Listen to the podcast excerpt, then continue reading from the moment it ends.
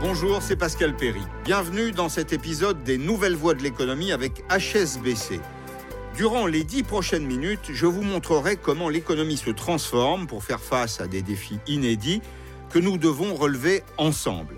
Crise environnementale, épuisement des ressources, empreinte carbone, gestion des déchets, les catastrophes sont annoncées, mais rassurez-vous, on peut les éviter. J'aurai donc à cœur de vous montrer que non, tout n'est pas tout noir. Des solutions existent, d'autres voient le jour au quotidien, et les acteurs économiques se mobilisent. Alors, quelles sont ces solutions et surtout comment pouvez-vous participer activement à ce mouvement d'ensemble? Voilà l'ambition de ce podcast. Bienvenue dans les nouvelles voies de l'économie avec HSBC.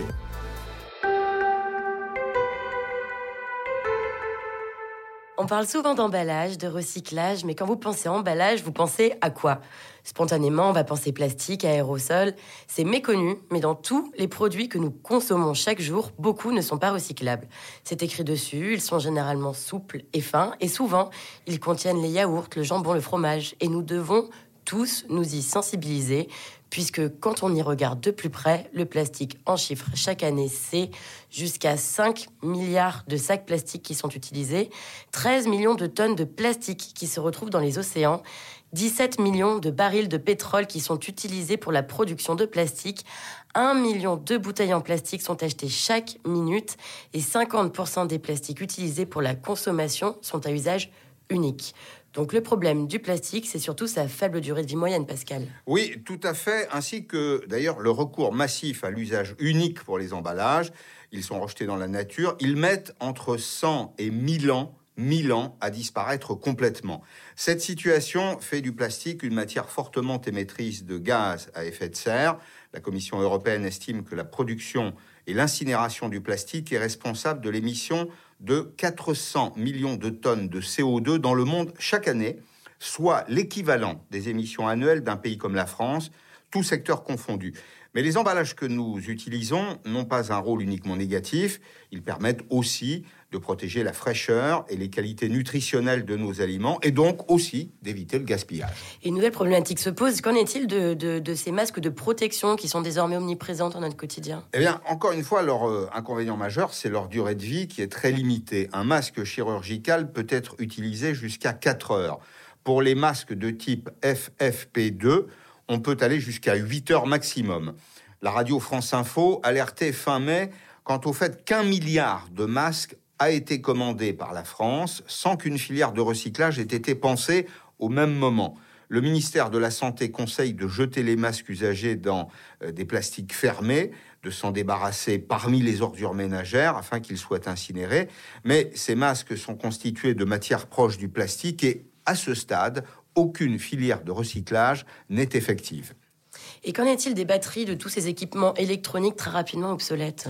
Alors le sujet des batteries et autres composés électroniques qui euh, régissent nos quotidiens, du lever au coucher, il est central, il est primordial, au même titre que la question du plastique. Un téléphone non recyclé est une source de pollution nocive pour les eaux, pour les sols, pour la biodiversité, pour la santé de l'homme. Une batterie de téléphone peut polluer jusqu'à, tenez-vous bien, 600 000 litres d'eau à coup de matière toxique. Ici comme ailleurs, il faut qu'on passe d'une vision court terme, à savoir jeter, à une vision long terme qui vise à réparer, à réutiliser. Un smartphone est généralement composé de 50% de plastique, de 15% de verre, de 15% de cuivre, de 4% de cobalt et d'autres dérivés de métaux. Les écrans, les composés électroniques de nos smartphones nécessitent l'utilisation de 70 métaux précieux. Le recyclage ici vise à en extraire les composants qui sont réutilisables pour créer de nouveaux smartphones. Rien ne se perd. Mais sur les 25 millions de téléphones mobiles achetés chaque année en France, seulement 10% sont recyclés. Et donc pour toi, Pascal, en quelques mots, qu'est-ce que, le recyclage? Eh bien, recycler, c'est simplement allonger la durée de vie d'un produit, d'une matière qui existe déjà. Recycler, c'est transformer les déchets en trésors. Il faut savoir que la production de plastique a connu une croissance exponentielle. Elle est passée de 1,5 1,5 si vous préférez, millions de tonnes produites en 1950 à l'échelle du monde, à 335 millions de tonnes en 2016. Le recyclage est aussi devenu une source de richesse représentant plus de 1,5 million d'emplois en Europe et contribuant à hauteur de 27,5 milliards d'euros aux finances publiques dans les pays européens. Quand on parle d'emballage, de recyclage, on pense souvent au plastique et au carton, mais il y a aussi l'acier. ArcelorMittal, par exemple, numéro un mondial de la production sidérurgique et de l'exploitation minière, leader de la production d'emballage et d'aérosols, ArcelorMittal, donc, a fait le pari de faire de l'acier le matériau d'emballage écologique du 21e siècle. Pourquoi? Eh bien parce que l'acier est recyclable à l'infini. En France, le taux de recyclage de l'acier est une manne avec 83% d'acier recyclé. Les cinq pays européens les plus vertueux présentent déjà des taux proches de 90%, alors que l'objectif d'acier recyclé fixé par la Commission européenne était de 80% pour 2020 dans ce domaine. Donc, Tiffen, nous sommes en avance. Et donc la France est, euh, plutôt euh, bonne ou mauvaise élève en matière de recyclage? Alors, première difficulté, pour répondre à la question, disons-le, première difficulté, les chiffres divergent entre Eurostat et l'ADEME, qui est l'agence euh, de l'environnement pour la maîtrise de l'énergie. L'Institut européen de statistique parle de 1,8 million de tonnes de déchets plastiques en France. L'ADEME en comptabilise 4 millions et demi. Les chiffres sont donc différents. Selon Eurostat, en 2016, c'est les derniers chiffres dont nous disposons, la France recyclait 26%, 26,2% de ses déchets plastiques, contre 50%, 50,1% pour être précis en Allemagne, 49,2% aux Pays-Bas, une moyenne européenne supérieure à 40%, selon les chiffres de Plastique Europe. Malheureusement, le pays est encore loin des 100% de plastique recyclé dont rêve Emmanuel Macron pour 2025. Idem pour euh, le métal, on parle beaucoup du monde d'après, mais dans ce monde, nous allons être obligés de le recycler puisqu'il va devenir de plus en plus rare, donc de plus en plus cher.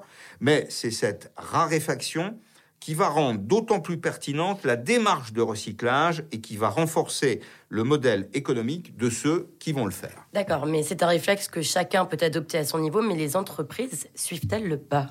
Eh bien, on le disait, c'est un modèle économique qui est encore balbutiant, mais il y a une part de marché à prendre. En France, ce sont plus de 600 000 tonnes de déchets d'équipements électriques et électroniques qui ont été collectés en 2018, selon le ministère du Développement durable. Les entreprises de la tech sont pionnières dans ce domaine en élargissant leur programme de recyclage, en proposant notamment davantage de produits remis à neuf, comme par exemple Black Market. Aujourd'hui, l'absence de tri sélectif, ce sont des pertes financières, mais surtout euh, de matières premières, des pertes de matières premières. Certaines entreprises n'ont pas conscience des bénéfices qui pourraient découler du recyclage des déchets, qu'ils soient électroniques ou non. Mais est-ce que la situation évolue? Oui, heureusement. Beaucoup d'entreprises agissent. La montée en puissance de politiques RSE au sein des entreprises le démontre. Le leader mondial Veolia veut quintupler son chiffre d'affaires dans le recyclage des plastiques d'ici à 2025 et Danone souhaite travailler en circuit fermé. Le groupe s'est fixé comme objectif de réduire de moitié son intensité carbone d'ici à 2030, pas seulement sur les produits finis, mais sur tout leur cycle de vie. En France, des entreprises comme De Richebourg ou Macaon, qui transforment nos déchets, sont leaders. En France, De Richebourg Environnement propose au monde de l'industrie, aux collectivités et aussi aux particuliers une offre complète, intégrée, de services qui couvrent la collecte, la gestion, le recyclage, la valorisation des déchets. Ce fleuron français est leader européen et cinquième au rang mondial. L'activité de De Richebourg, l'activité de recyclage, de production de matières premières secondaires, a permis au monde industriel d'éviter l'émission de presque 6 millions, 5,8 millions de tonnes de CO2 sur 2018-2019.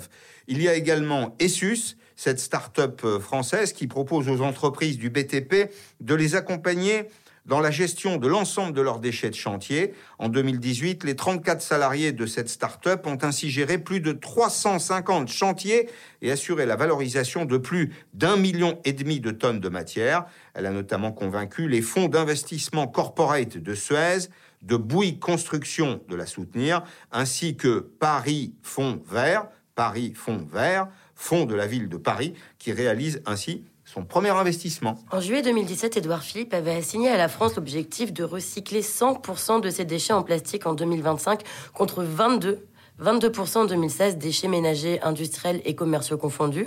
Penses-tu que le pari est tenable? Eh bien, on le disait, la moyenne européenne est à peu près de 40%, donc c'est un grand défi. Mais recycler le plastique n'a de sens que si les industriels réincorporent la matière recyclée. L'Europe a ainsi imposé un quota minimum d'incorporation de plastique recyclé à partir de 2025, mais seulement pour les bouteilles. Le pionnier, c'est le groupe Roxane. Vous avez tous entendu parler de la cristalline, qui est le numéro 3 de l'eau en bouteille. En toute discrétion, il a mis du plastique recyclé dans ses bouteilles bien avant Nestlé et Danone, et il est le seul embouteilleur à avoir un site de recyclage. Cette intégration du recyclage, c'est l'avenir à condition qu'il y ait des déchets à recycler. Or, seulement 57% des bouteilles de boissons sont collectées, ça fait à peu près une sur dix à Paris. Les déchets de l'espace public partent en incinération ou en décharge. Accroître la collecte, c'est donc aussi un défi. Mais donc le recyclage n'a d'intérêt que si les déchets sont triés?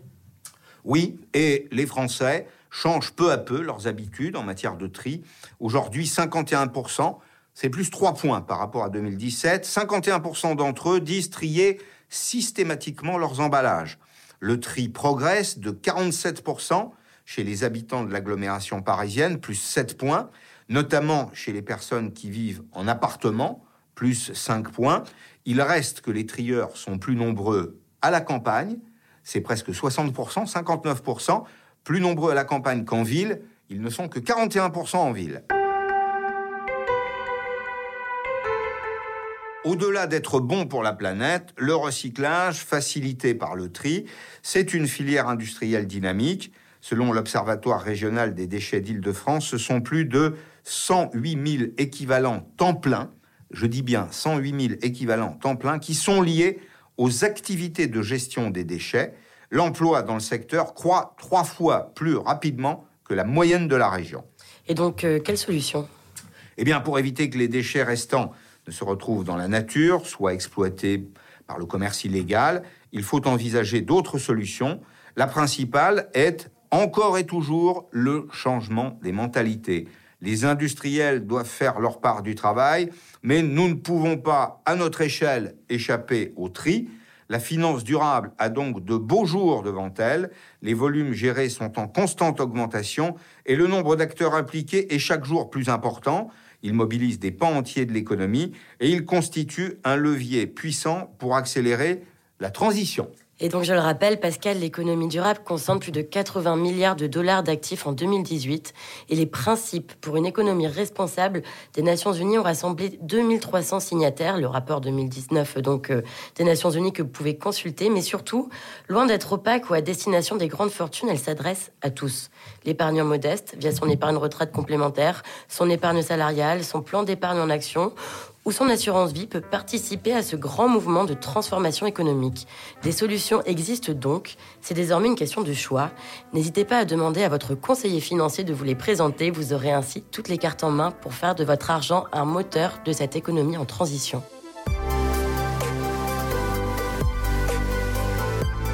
Et eh bien voilà, c'était les nouvelles voies de l'économie. Merci de nous avoir suivis, j'espère que ce programme a répondu à vos attentes. Si c'est le cas, vous pouvez le retrouver sur votre plateforme préférée, sur le site HSBC. Un dernier mot avant de se quitter. Si ces sujets vous passionnent, vous questionnent, si ce contenu vous a plu, n'hésitez pas à le commenter, à le partager, à vous abonner sur votre plateforme favorite. Nous nous retrouvons le mois prochain pour un nouvel épisode. À bientôt!